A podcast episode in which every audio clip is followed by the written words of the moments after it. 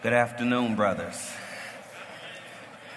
Grace and peace be multiplied to you in the knowledge of God and of Jesus Christ our Lord. We're going to begin our breakout session for this hour. If you don't mind, let me begin with a word of prayer.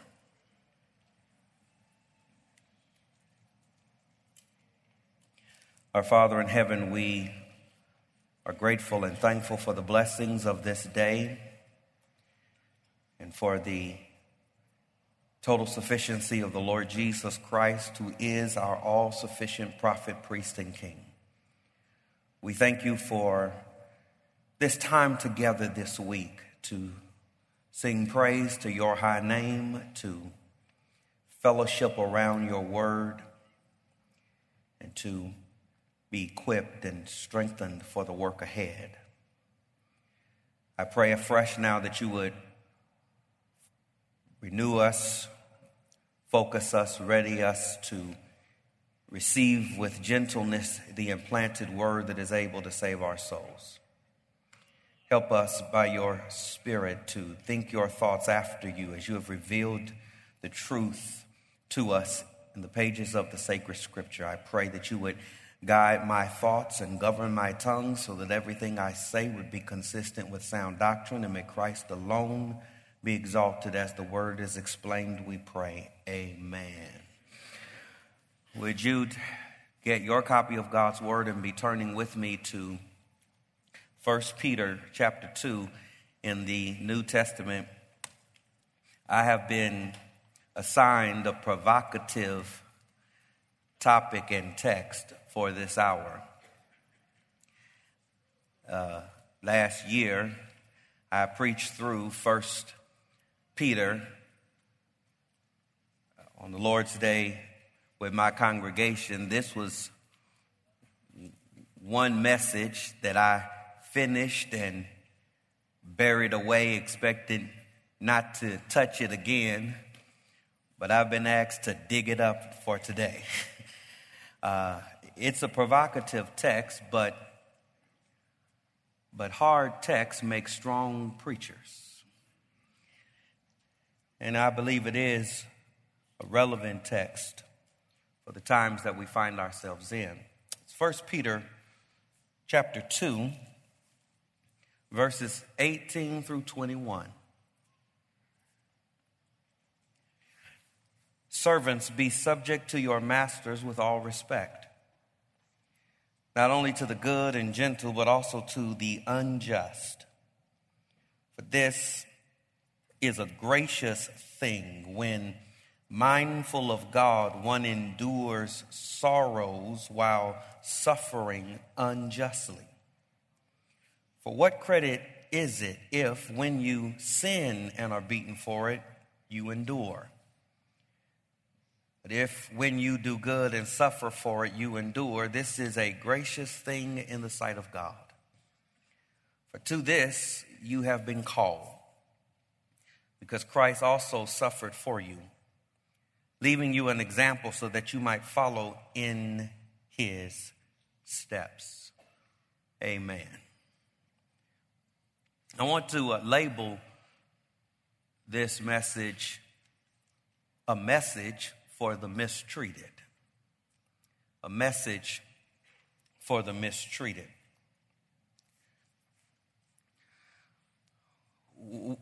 African Americans like me instinctively bristle at a text like this. The sufferings that my foreparents endured as a result of chattel slavery in America, you get uncomfortable when you land at texts like this that discuss slaves and masters. The situation is worsened because of quote unquote slave theology in which slaveholders used texts like these to manipulate slaves and keep them in bondage.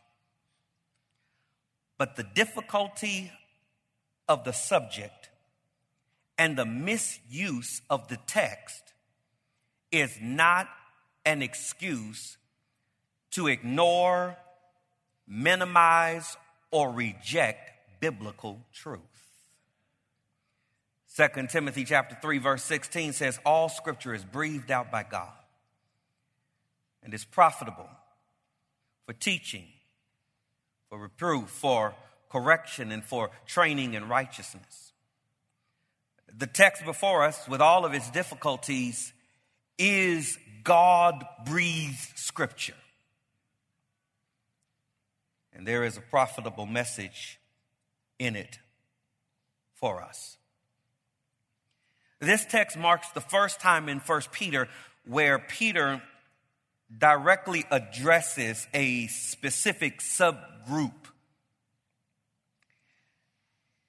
In the previous passage, he talks about those who are in the highest of status emperors, governors. In this text, he will talk to those who are of the lowest status slaves and servants. In the Roman Empire, slavery was status driven, not race based. One would be born into slavery. One could become a slave by being a prisoner of war. An unpaid debt could lead to slavery. Or one could be sold into slavery by kidnappers. But by whatever means one became a slave, it was not necessarily one's automatic doom to experience a miserable life. In the Roman Empire, a slave, a servant, in some instances could be more educated than his master. They would be professionals in some instances who had servants of their own. And in the Greco Roman world, slavery was not a permanent status. Through the process of manumission, a slave could be able to purchase his release. But all of these quote unquote perks in no way changes the nature of the status of slavery. It was a horrible reality, and Peter does not shy away from it. He directly addresses it as he writes the elect exiles in this letter. He addresses here the bond servants in the local churches to which he writes, using a, a different term here, a unique term here. He is referring here to household slaves specifically. This is in distinction from those who may work in fields and mines and may, as a result, have no direct relationship or direct dealings for the most part with the master. These household slaves were literally under the thumb of their masters, whether they be good or evil. And here, Peter writes to instruct these elect exiles who find themselves in these circumstances. He, he writes to instruct them about how they should live for Christ in this hostile environment. What Peter does here is a little different than the way Paul writes on this subject. When Paul brings up this subject, he addresses slaves and masters. In his writings, he writes to teach Christians how to relate to one another in Christ regardless of their status. Here, Peter is writing to help these elect exiles learn how to live for Christ in a hostile society. And so he does not address the masters in this text, but directly addresses the servants concerning how they should respond to mistreatment under ungodly masters. I, I wish the New Testament just made this a lot easier for us. Yeah?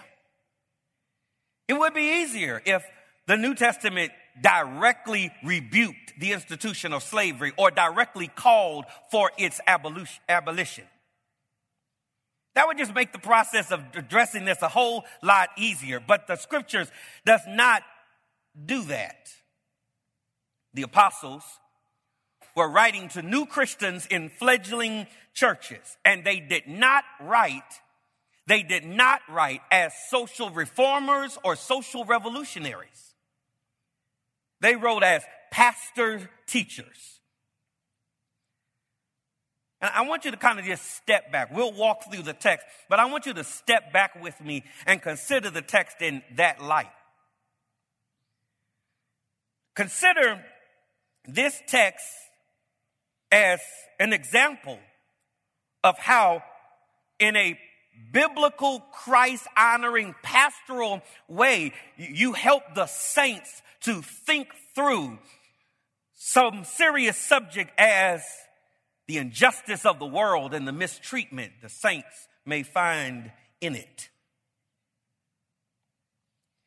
What Peter writes here does not in any way seek to overthrow the cultural system of the day.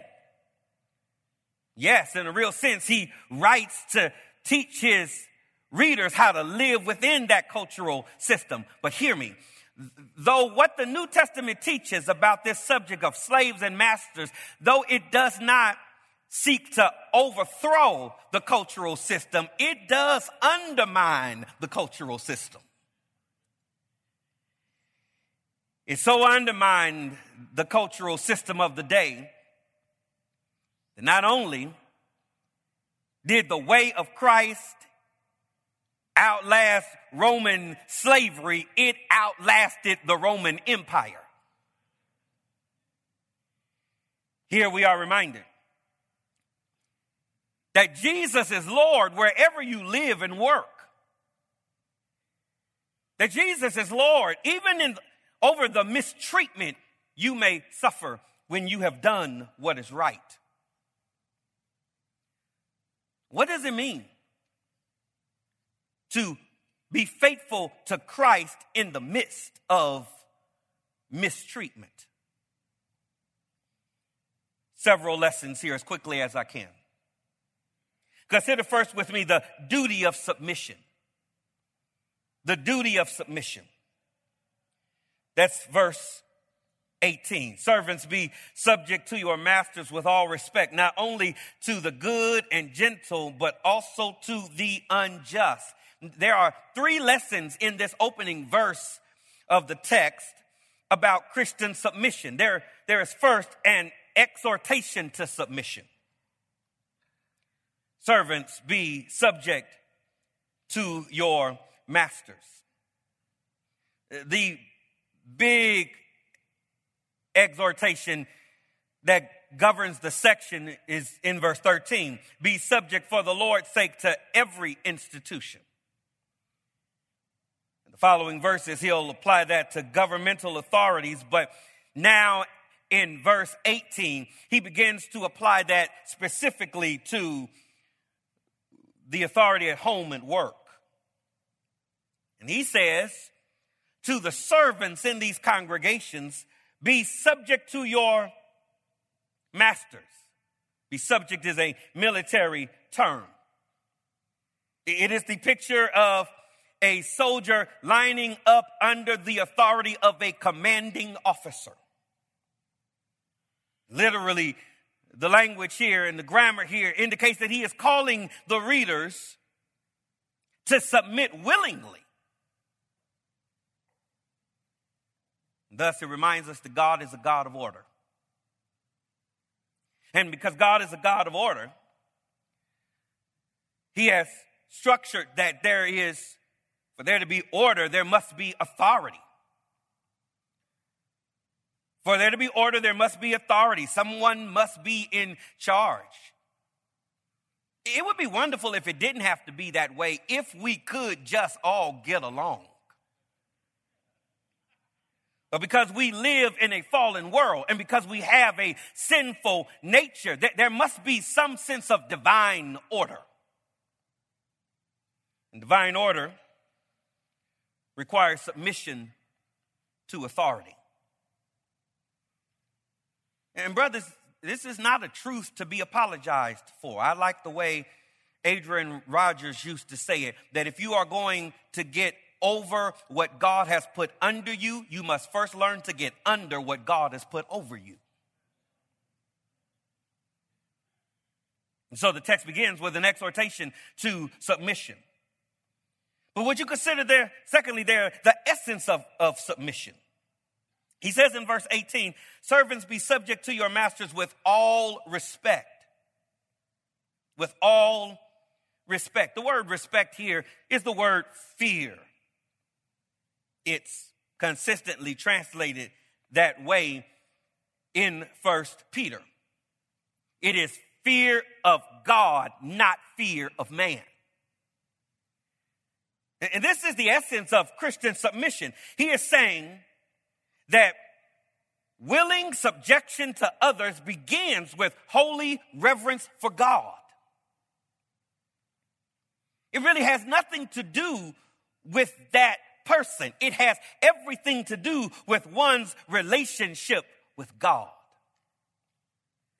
Paul S. Rees comments here that when motive is pitched so high that its ultimate quest is the approval of God, something happens to the drabbest job or the enduring of the meanest insult that gives it a touch of the sublime.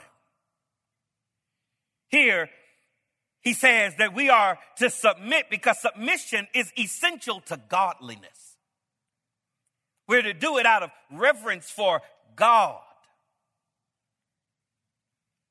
In that way, what Peter writes parallels what Paul writes in Ephesians chapter 6, verses 5 and 6. Bond servants, obey your masters with fear and trembling, with a sincere heart, as you would Christ. Not by the way of eye service as people pleasers, but as bond servants of Christ, doing the will of God from the heart. And so in verse 18, this passage begins with an exhortation to submission, the essence of submission. Would you also note the extent of the submission? The extent of it. And he presents the extent of it here as unconditional. This is not selective submission. William H. Harrell writes that there are limits to the responsibility of believing slaves to submit obediently to their masters. The line is not drawn, however, where man would draw it. I'll repeat that. There is a line. But the line is not where man would draw it. Verse 18 says, Servants, be subject to your masters with all respect, not only to the good and gentle, but also to the unjust. He presents here two kinds of masters. And the distinction is not about the profession of faith, it's not whether or not they are saved or not, it's, it's just about their conduct their treatment of their servants. He says there are some masters who are good and gentle. That doesn't require much commentary. It is easy and enjoyable to work with or work under someone that treats you right. But he goes on to say that we are to submit not only to the good and gentle, but also to the unjust. The term means bent or curved. It's where we get the medical term scoliosis. It's, it's, it's not just the good and gentle master you are, he says, to submit to. It, it is also those who are morally crooked. Of course, there is not a com- call here to obey any command to sin.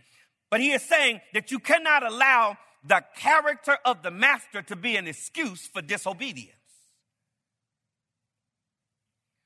We read this today as hard as this text is for us, but just consider that uh, anyone that reads and works through this text as a believer today in our culture here in America has options that the original readers didn't have. The saints that are tempted to complain about their job or their workplace can, you know, quit. Go find another job. They can report illegal or immoral or unethical behavior. But lean into what the text is saying to us. It is saying where the Lord has called you, where the Lord has placed you, you are not to live and serve there with a rebellious attitude. God is not honored by a rebellious attitude. And so the text begins with the duty of submission. But secondly, would you consider what the text says about the endurance of injustice? The endurance of injustice. As I um, worked through this text, my, my mind drifted back to the book of Genesis and the story of Joseph. In a real sense, the story of Joseph is a story of injustice. Yes? Joseph was wronged by his brothers. Joseph was wronged by Potiphar's wife. Joseph was wronged by one of the Pharaoh's servants who promised to remember him.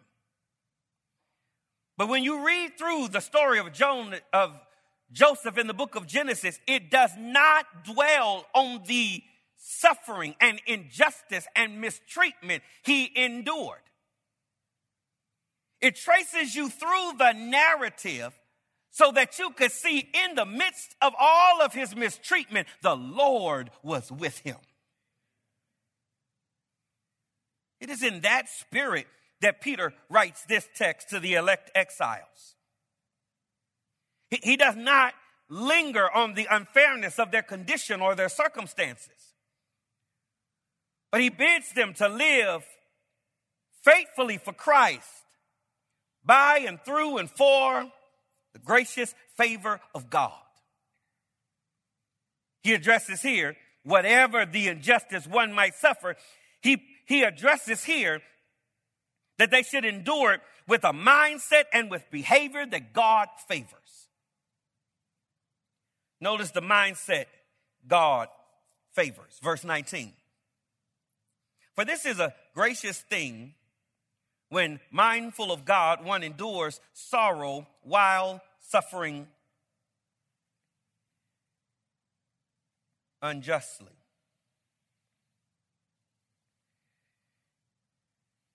He says, verse 19,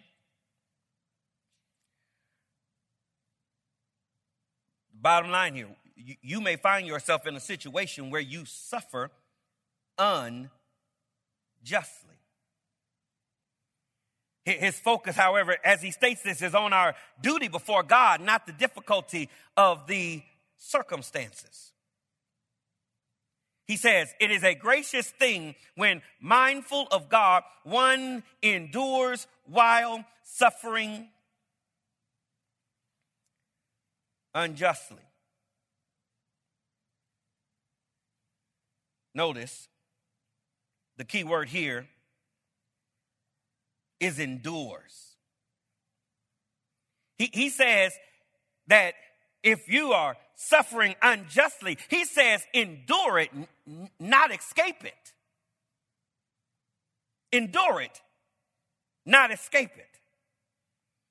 No, he is not calling the readers to be a glutton for punishment or to suffer in silence or to do nothing to address the situation if they can, but, but he is calling on them to, to honor Christ in the midst of that situation, in a real sense, in a practical way, he is saying that the difficulty that you may find in that workplace, remember that from God's perspective, as relates to your job, your sanctification is more important than your salary.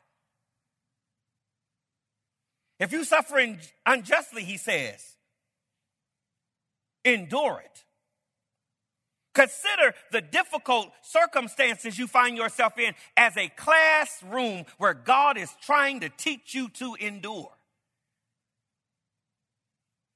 He says, if you endure while suffering unjustly, it is a gracious thing, he declares.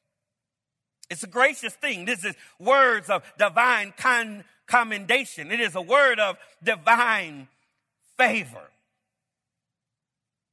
He says, It is a gracious thing when you endure sorrows and sufferings unjustly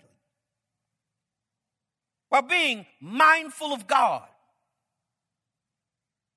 Note that term mindful of God. If I can again draw your mind back to the story of Joseph in Genesis 39 and Joseph's confrontation with Potiphar's wife as she seeks to seduce him. Do you remember? Uh, Joseph said to Potiphar's wife that your husband has left me in charge of, of his household, and I could put my hands on everything in this house except you. Genesis 39, verse 9. How can I sin and do this great evil in the sight of God? Right? Not how can I do this to Potiphar, but how can I sin and do this great evil in the sight of God? The text says that it is a gracious thing when mindful of God one endures sorrows while suffering unjustly. He is saying that we must practice the presence of God to experience the favor of God. God, he shows first the verse 19, the mindset God favors, but then he shows the behavior God favors. Yes, 1 Samuel 16, 7 says, God looks at the heart, but here we are reminded that the heart is the wellspring of life, and our behavior and our speech flow from what's in our heart. And God is watching the heart indeed, He is also watching our behavior. Verse 20. For what credit is it if, when you sin and are beaten for it, he says, you endure? Here, notice he doesn't shy away from the horror of ancient slavery here. He acknowledges circumstances in which, verse 20, the a master may beat the servant. But step back from that and listen to what he says. What credit is it if you are in sin and are beaten for it? If you are disobedient or rebellious or pilfering and are punished for it, what credit do you get from that? He, he is saying to us, God is not honored by any suffering that we receive because we have done wrong.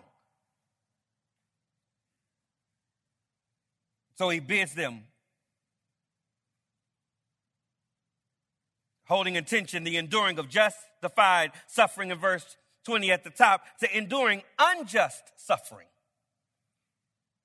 But if when you do good and suffer for it, you endure, this is a gracious thing. This is a commendable thing in the sight of God.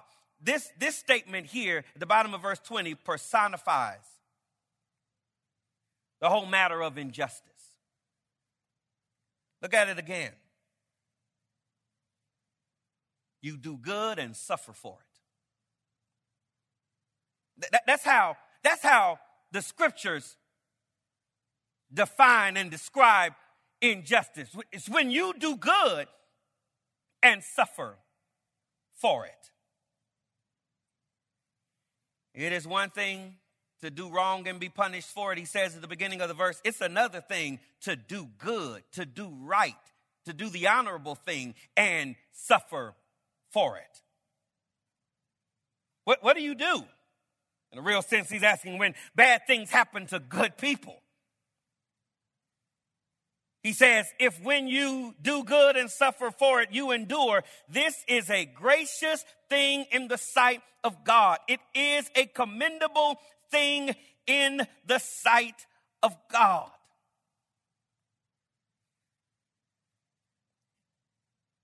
And in a real sense, he's arguing, brothers, that divine favor overrules worldly injustice.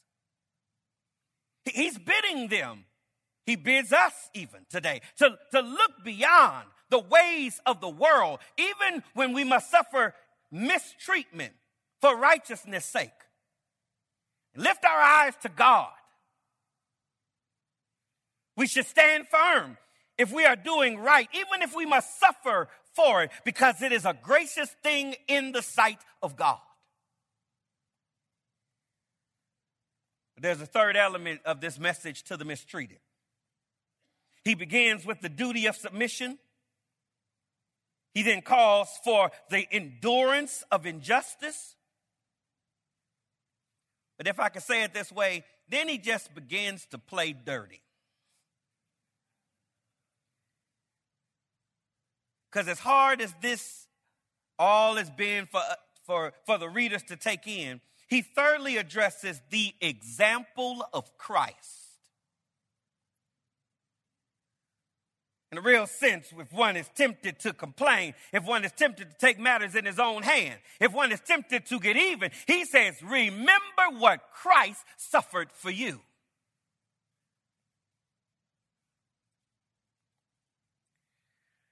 Charles M. Sheldon wrote the book In His Steps, 1896. Many of us remember when that book was rediscovered in the 90s.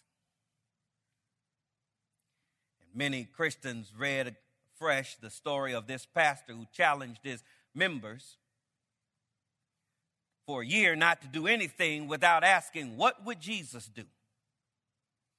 Somehow that, that old novel became a contemporary craze. There was WWJD stuff to buy wherever you went.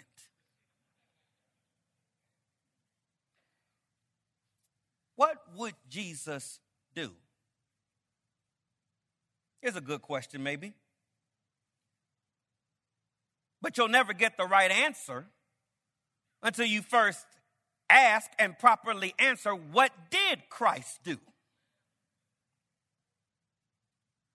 What did Christ do? Look at verse 21. For to this you have been called, because Christ also suffered for you leaving an example so that you might follow in his steps. He bids the saints to endure for two reasons here. The first is that God has called you. God has called you. The believer's calling is a key theme in First Peter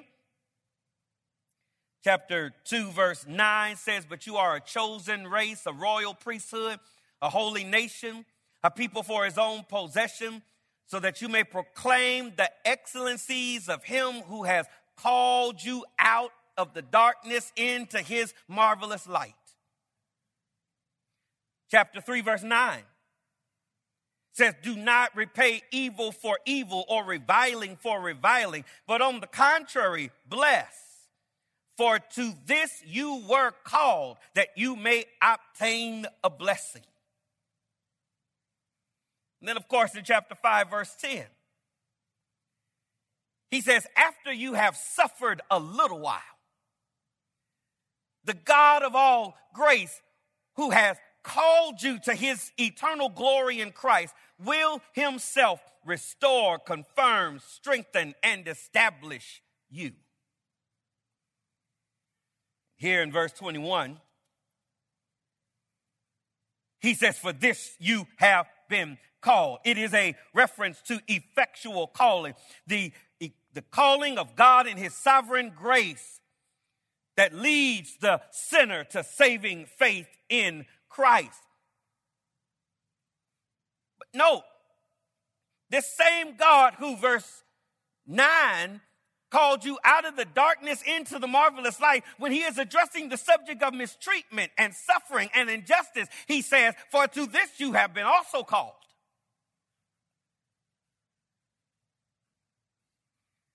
In a real sense, he is suggesting, brothers, that you don't mean it when you praise the sovereign grace of God in salvation if you cannot continue to praise the sovereign grace of God in the midst of suffering. Same God is in complete authority. For to this you have been called. He is saying to the readers that what you endure is, is not random or accidental or haphazard. Romans 8 28. And we know that for those who love God, all things work together for good to those who are the called according to his purpose. He says to these saints who are suffering mistreatment, For to this you have been called. We are living through the victimization of society. And everyone in every category seems to rush to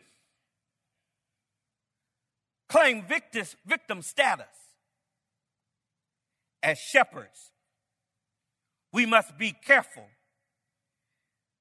about adopting the, the terms and the themes and the thoughts of the world. If the diagnosis is wrong, the remedy will never work. And here we are reminded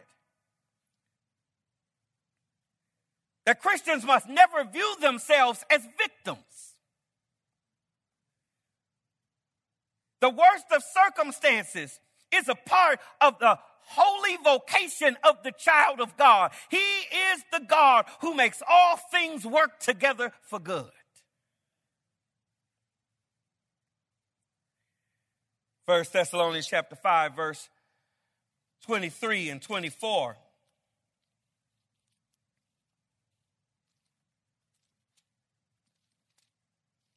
Paul says,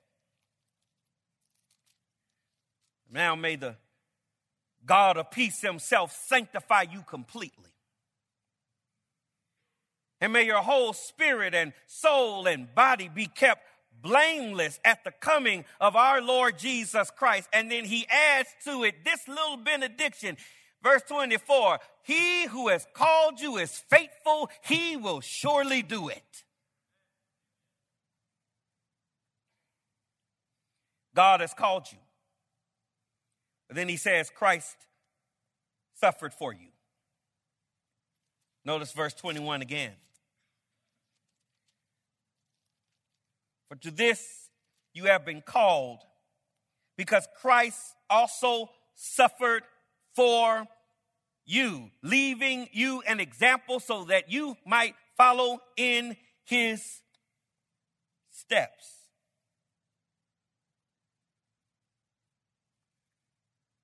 Christ, the anointed one, the promised Messiah the predicted king suffered. The fact that Christ suffered is remarkable. The reason why Christ suffered is even more remarkable. Hold on to your seats. Why did he suffer? For you. Peter says he suffered for you. We don't have time to deal with the rest of what he says here, and that's no poor excuse for cheap excuse for poor exposition. There's a whole nother sermon's worth of time when you read verse 22 through 25. He committed no sin. Neither was deceit found in his mouth. When he reviled, he did not revile in return. When he suffered, he did not threaten, but continued entrusting himself to him who judges justly. He himself bore our sins in his body on the tree that we might die to sin and live to righteousness. By his wounds you have been healed. For you were straying like sheep but have now returned to the shepherd and overseer of your souls. The suffering of Christ is not just the foundation of Christian theology, it's the foundation of Christian ethics, he says.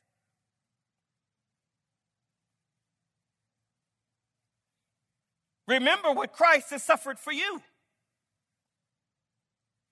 Notice the pattern of Christ's suffering. He has left you an example to follow. After Jesus washed the feet of his disciples in the upper room, he says in John 13, I have left you an example to follow. But he is not just an example in service, he is an example in suffering. The word example here means a writing under. Children were taught to write and draw by tracing what was written under. Read these words and remember as a child When the special occasion came, my mother would say, I need a new dress for that occasion. And we would go not to a department store, I don't even know what kind of store to call it. She would go to a store and pick up pattern and material. And I remember as a boy, she would lay out the material and then lay out the pattern over the material and begin to cut and sew. And, and from a, a little package of a pattern and material that she had bought, a beautiful dress would develop.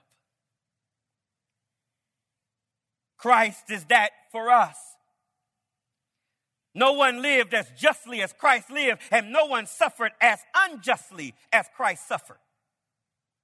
He says, when we are mistreated in this world, don't, don't be consumed by the circumstances. Remember what Christ has done for you.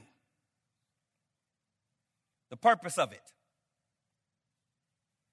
He has left you an example so that you might follow in his steps. Matthew 16, verse 24, Jesus says, If anyone come after me, let him deny himself, take up his cross, and follow me. I grew up in church, and I often in church heard John 21, verses 15 through 17, Jesus' conversation with Peter Do you love me? Yes, I love you. Feed my sheep. Do you love me? Yes, Lord, I love you. Care for my flock. Do you do you really love me?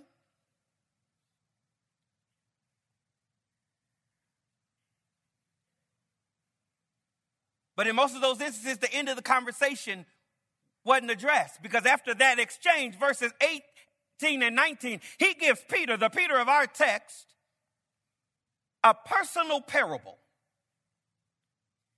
He says, When you were young, you dressed yourself and went wherever you wanted to go. But when you are old, another will dress you and take you where you do not want to go. And then parenthetically, John says, This he told Peter to describe for him by what death he would glorify God. And then Jesus says to Peter, In light of that, follow me. It is a reminder, brothers, that following Jesus will sometimes lead you to places you do not want to go. Yet he who is worthy bids us nonetheless follow me. Let's pray. Thank you for your word, Father. Thank you for its wisdom, its truth, and its authority. We acknowledge Yet our thoughts and ways are not like your thoughts and ways. Your thoughts and ways are infinitely higher than ours. But you have given us your word from your mouth, Lord, so that we might think your thoughts after you. And I pray in the name of Jesus that you would teach us to bow the knee of our intent to your divine authority. That we would not be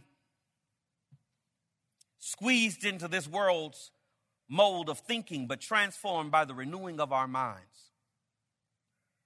And that even the way Peter writes here in the sacred scriptures as he was inspired by the Holy Spirit would be an example to us as shepherds to boldly, faithfully proclaim your word without apology and to help our people to face the circumstances of the day with the mindset of Christ. As your word has been planted and watered even this hour, grant the increase we pray. In Jesus' name, amen.